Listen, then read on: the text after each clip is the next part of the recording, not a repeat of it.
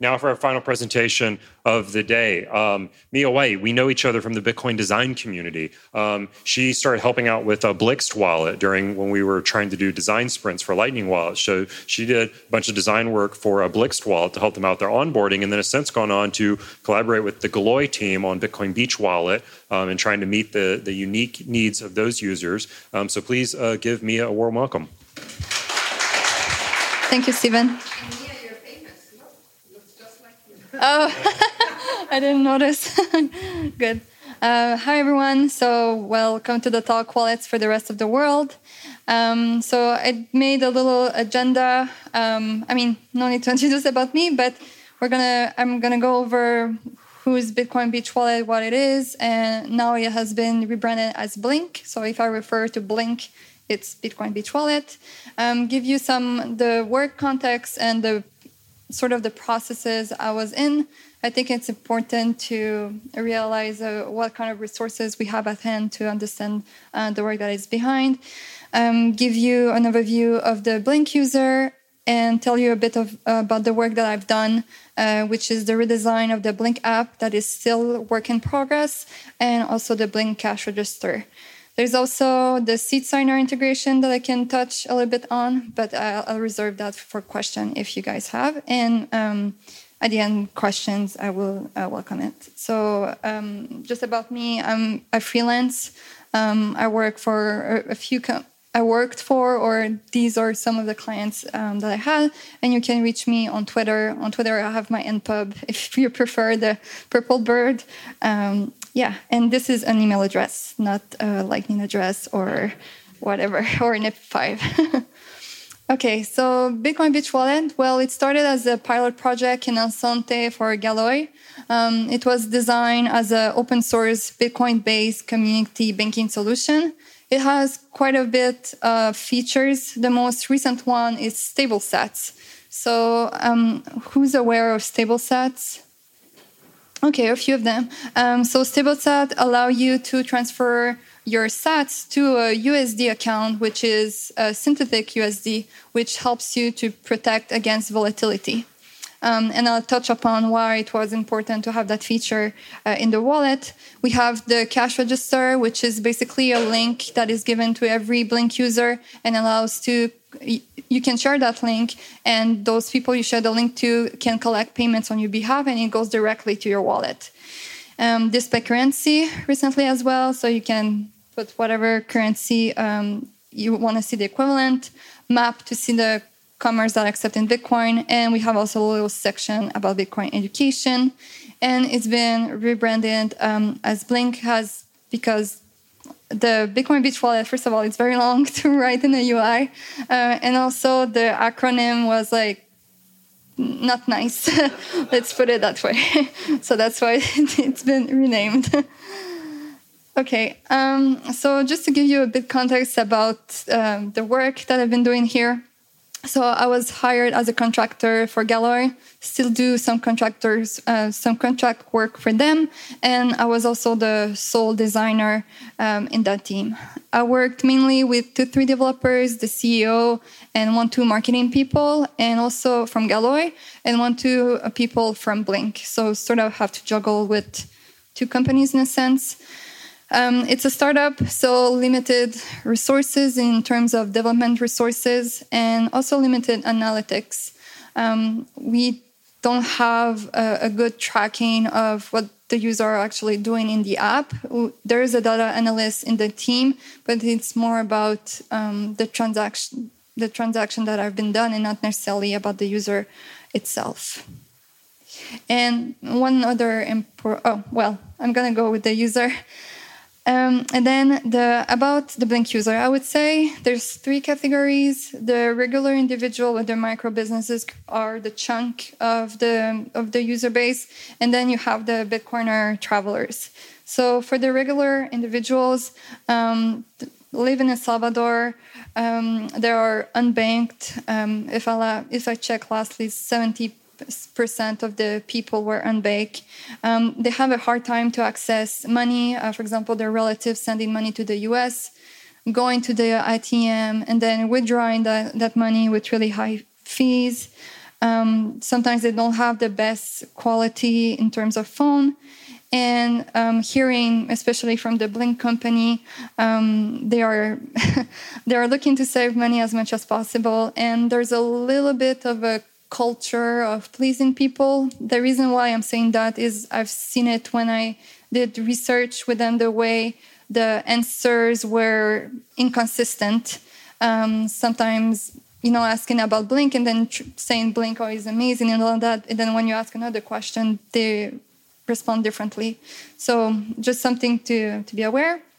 And then we have the micro businesses um, that so micro businesses is one to four people, usually vendors on the street.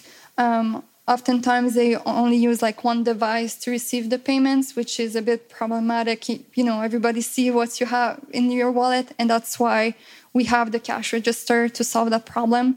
And uh, many merchants use the printed qr code but it has a little bit of interoperability issues.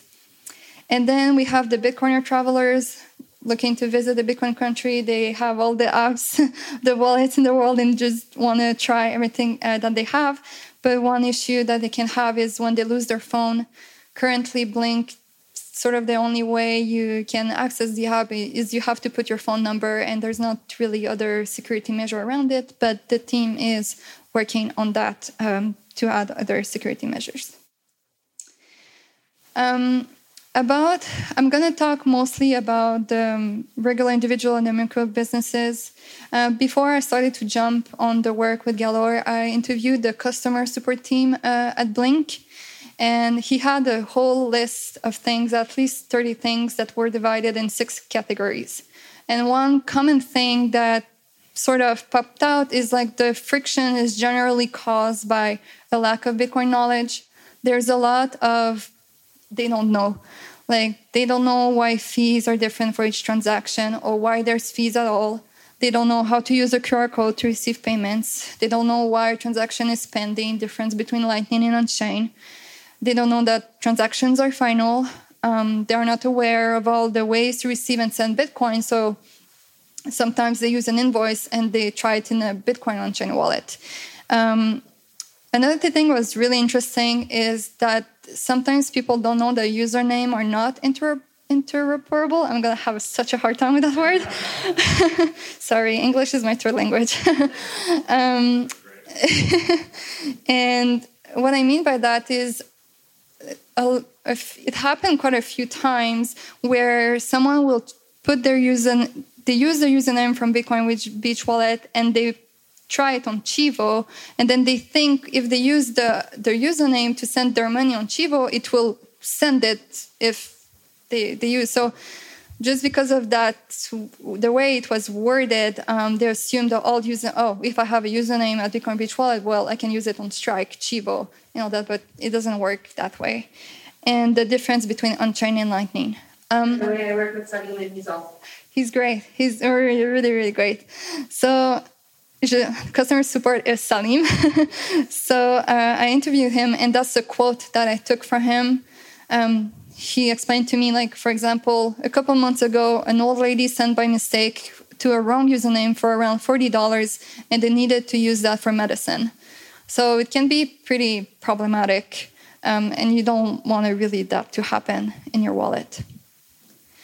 There was also other issues pointed out. Um, it's been a period of time where scammers were using Blink, um, taking advantage of the non KYC.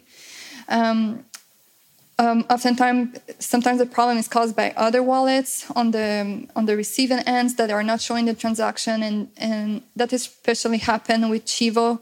Um, and then we're doing is it Blink that didn't send? Um, can be tricky to retrieve a wallet when phone is lost no clear way to hide the balance, and there's not really an, an onboarding experience in the wallet.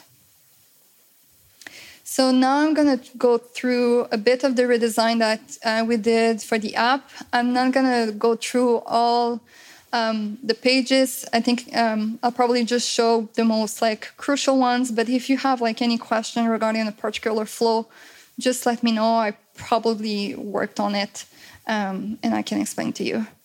And based on all these conversations that I had, like uh, with Salim, I also took screenshot of all the screens of the app and uh, analyzed the app based on some UX heuristic.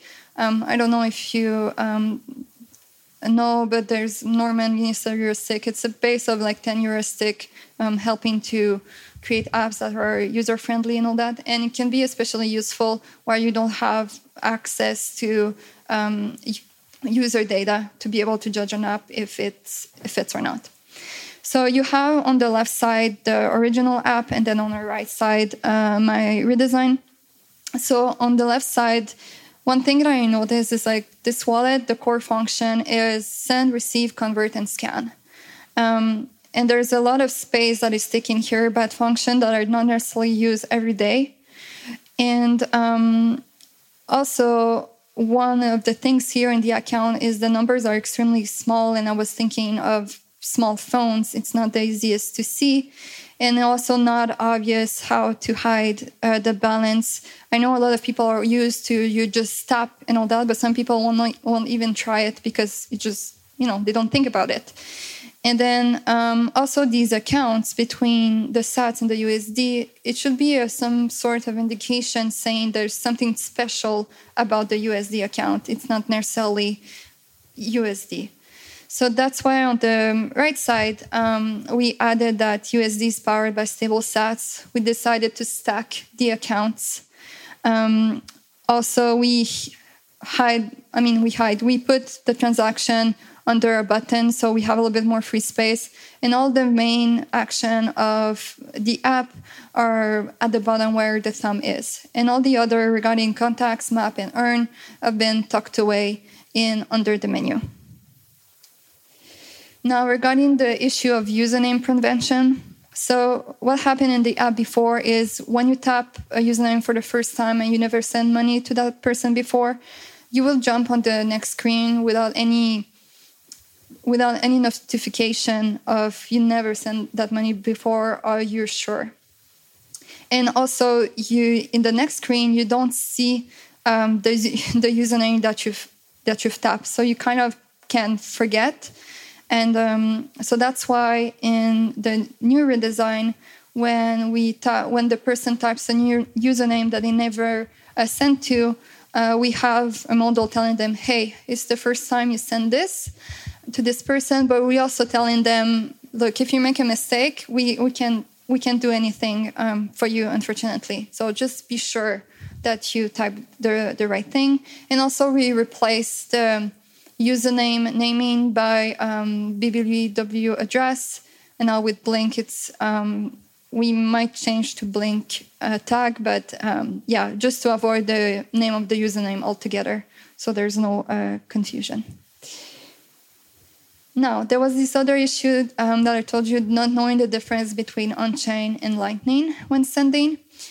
I think when when I said earlier, there's a, like a lack of knowledge. Um, I think the user doesn't need necessarily to know the um, technical aspect of it and all that. They just need to be aware that there's a difference, and that's I, that's what we have done. So here on the left side, um, you have you there's no clear indication if it's lightning or if it's on chain well you could see from the address when you know but most of the people they don't know what format it is. So and when you confirm the payment it tells you the difference between on chain and lightning is very is very the same. And the only way you can know it's on chain is when you scroll down and it tells you like what type of payment it is so what we have done here is when they send on chain, we tell them a message, hey, this payment will take a bit of time to confirm, and we tell them also like why they can tap if they wanted to. However, if they skip that and they don't see it, at the end we tell them that the payment is initiated, it's to take that much time. And then in the transaction details, which I don't have here, we have the hash and the ID that can link to the mempool if they want to check it out. Um, also, another thing we um, trying to improve is the we saw there's an inconsistency of the experience between sending and receiving. So here is the screenshot of um, the old app, if I can say that like this. So for the send flow, it's sort of broken down to different um, little tabs like this. Whereas receive, it's very sort of a different world in a sense. You follow the QR code directly, and with our analytics, we saw that most people receive uh, money from an invoice that had an amount set. And that's what we've done on the other page, uh, bringing this consistency in terms of visual design. Uh, one thing we did for this, the send flow is present all the information in one go. I've also added showcasing a total to make them realize that this is how much money you're gonna send. Whereas here on the slides before, the fee comes at the last part, so they just don't think um, about it. And then on the receive flow, we prioritize of doing the action that normally a user would do at the first time. And also we had another comment regarding um, this one here. Well, a, a, few of those where they were wondering what are the BTC and the USD tab. You know, um, it wasn't clear to which account they're gonna receive that money, and that's why we um, made it this way. So it's all in one unified experience. And then regarding um, improving the receive it's, itself, we saw that user followed QR code right away, which is, I don't know if you remember your first time sending money or receiving, but to me it wasn't, uh, it, it wasn't natural. Um, so tabs were not clear where they were. Um, user anyways tend to set an amount for the invoice. And one thing here is that the difference between Lightning and on-chain is not obvious. So here we, by default, we put Lightning invoice because it's like instant and all that. But if ever they wanted, are curious about how to change, we have a little explanation of why you should go with Lightning or where we should go with on-chain and telling the confirmation time or an approximation of the confirmation time. so that is a little bit of an overview regarding the work I've done on the send and receive flow. And then maybe I went really fast, Steven, so just let me know. Um, and then just a little bit about the cash register. So for the small businesses, they were using to share the phone among uh, the businesses. And that's of course has a little bit of a privacy issues like you don't want to show your employee how much money you have or risk that they send all the money to their own wallet so every blink user in the settings has a link to the cash register um, a little bit like a tip and page and um, you can share this to the employees and the employees can pin it on their home screen that's why we have the pin here and the payments are directly going to the default uh, account um, of the owner of that cash register.